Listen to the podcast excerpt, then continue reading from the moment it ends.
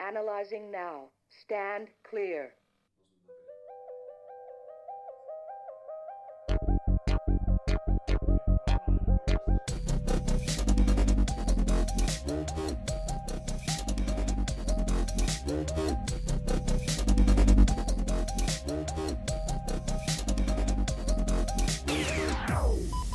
Shock advised.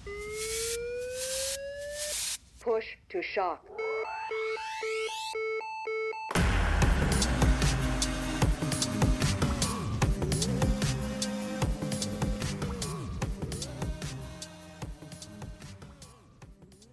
Komið þið sæl og verðið velkomin í fyrsta þáttin af Bráðavarpinu.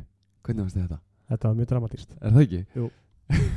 en, kannski pínlítið dramatísku umræðinni sem við ætlum að ræða um í þessum þætti. Það er ekki sjóð að hafa þetta ódramatíst. Já, ok, við slum að slétta þetta upp. Það má alveg vera skemmtilegt, sko. Já, rétt. En jú, velkomin samt í, í fyrsta þáttin af Bráðavarpinu. Takk fyrir það.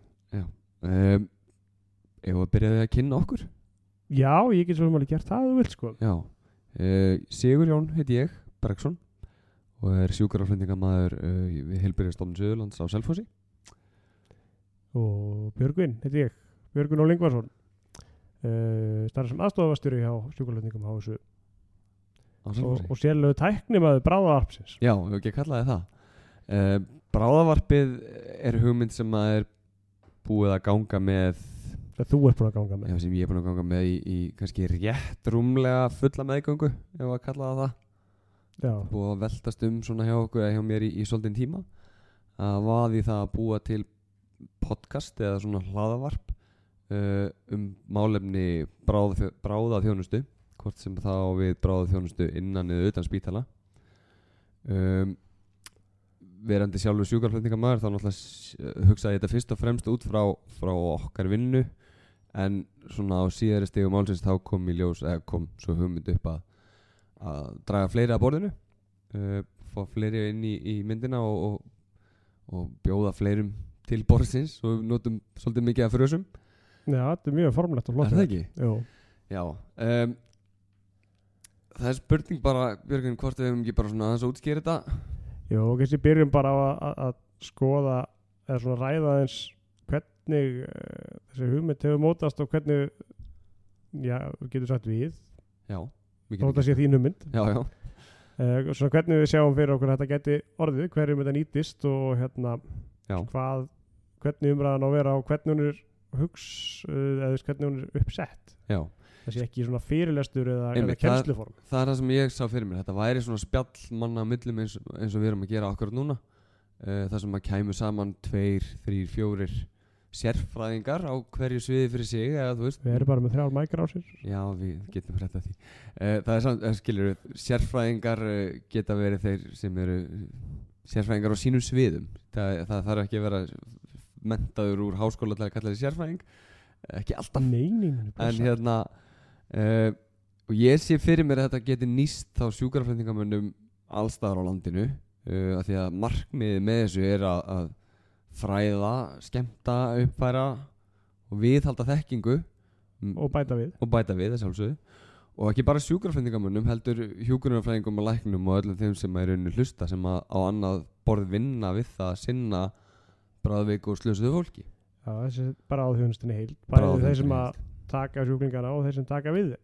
algjörlega og hérna þetta er nú eitthvað svona málefni sem að uh, þú veist, er alltaf hægt að ebla það er alltaf hægt að bæta við þetta og, og auka færni og allt svoleiðis þannig að ég sé fyrir mér að þetta gæti orðið mjög nýtsamlegt já, og hérna það er til fyrirmynda þessu erlendis náttúrulega, Já. mjög víða þetta er, það er til óteljandi svona hlaðvörp eh, erlendis allt frá bara sko í rauninni viðtölum við, við sí, símaverði hjá neðalínum og upp í sko heilaskurulækna þú veist það er alveg allt þar á milli þannig að og mér langar svolítið að reyna kannski að samina þetta allt saman í þetta hlaðvarp við búum nú einu svona landi þar sem búa um það byrjum 300 og eitthvað þúsund mann sko þannig að við Þetta er þurfum mikið ekki, tölum. s- já, þurfum ekki sér hlaðvarp fyrir hvern og einn uh, hverja einn starfstjætt sko þannig að já það uh, er líka bara sniðut að menn sjáu bara sjónarhótt hinna sko, að algjörlega ég held að það sé mjög hvað stærkt menn er að bæla og af hverju já,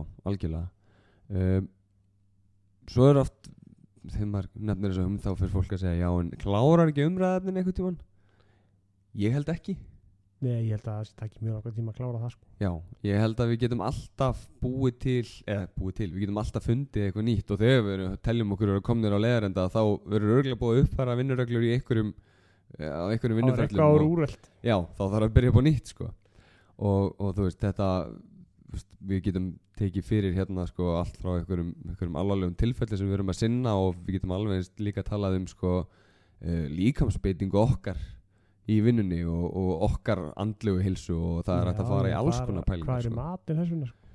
Já, hvað, já, fá næringafræðinga og, og fara yfir, telja makrós og allt þetta ah, Nei, ok, það er kannski það mm, En ef að það verður beðið um það þá getur við alveg gert það Já, já, þess vegna er kannski gott þú kemur inn á það að, að við erum með, með tölvu postfang Já, bráðavarpið bráðavarpið at, uh, hjá gmail.com eða at gmail.com ekki hjá það Já. segir það enginn. Jú, þú veist, við, ok, við erum ekki á rúf, ég veit það en, en hérna uh, rétt að minna á það að fólk getur sendt ábendingar á Já. bráðavarpið at gmail.com Þannig hvort að ábendingar eða eitthvað langar að koma og tala um eitthvað Já. eða er með eitthvað hugmynd af eitthvað sem getur fengið þáttir Já, þá væri frábært að fá ábendingar um, um málefni sem var hægt að taka á Það er alveg konar nokkra hugmyndir á stað sem að vonandi verða teknar inn fljótlega fyrir og en senna bara því fleiri hugmyndir því betra Já, Það er ekki búið að ákveða neitt tíðinni eða hversu ofta það kemur út eða neitt svo leiðis að fekka Nei. sér meir eftir hvernig okkur gengur að fá viðmælendur og já,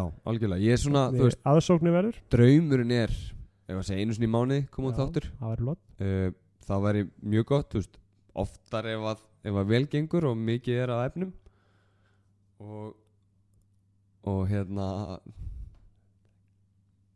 já um, þættinir eru svona, ef að segja klukkutími eða 45 mínúti til klukkutími Já, ég er svo sem aldrei hlusta á podcast, ég veit ekki hvað það er Nei. langt Nei, Ég held- Þetta verður nú ekki klukkutími það Nei, er nei, nú nei, alveg- þetta er nú bara rétt svona kynning á efninu sko. En ég sé fyrir mér að það sé svona hæfilegu tími til þess að, að fólk verði ekki orðið leitt á þessu Já, mögulega Og hérna, það getur verið svona Þetta passar akkurat að að fara á brettið í völklass og hlusta á eitt góðan umræði þetta meðan og hleypur Það hleypur enginn í klukkutíma Jú, blessa Klukkutíma? Já, hvað? Það er oft Þá gert er sko að hafa eitthvað skemmtilegt að hlusta Já, þess vegna erum við að búa til hann þátt sér um, En er þetta ekki að vera komið bara gott að þrasi hjá okkur í byli? Jú, Þrasi, eða við svona? bara svona við býðum spenntir eftir að taka fleiri þætti og, Já, og eins ef að ekkur, ekkur langar til að segja styrkja þáttinn að við erum náttúrulega að prófa þetta núna með aðeins frumstæðin búnaði og það er gaman ef þetta fer á stað að, að eignast betri græjur og geta gert þetta svolítið á Já. fæsunar Þess vegna leitum við til ykkar uh, um auglýsingar Já, ef okkur vilja auglýsa þettinum að þá Geti- styrkja þáttinn þar á leiðandi getið þið haft samband við okkur á uppgefnu e-maili Bráta, eh, bratavarpið at gmail.com Nákvæmlega, en við þökkum annars bara fyrir í bili og heyrjumst aftur síðar það er ekki spurning Takk fyrir okkur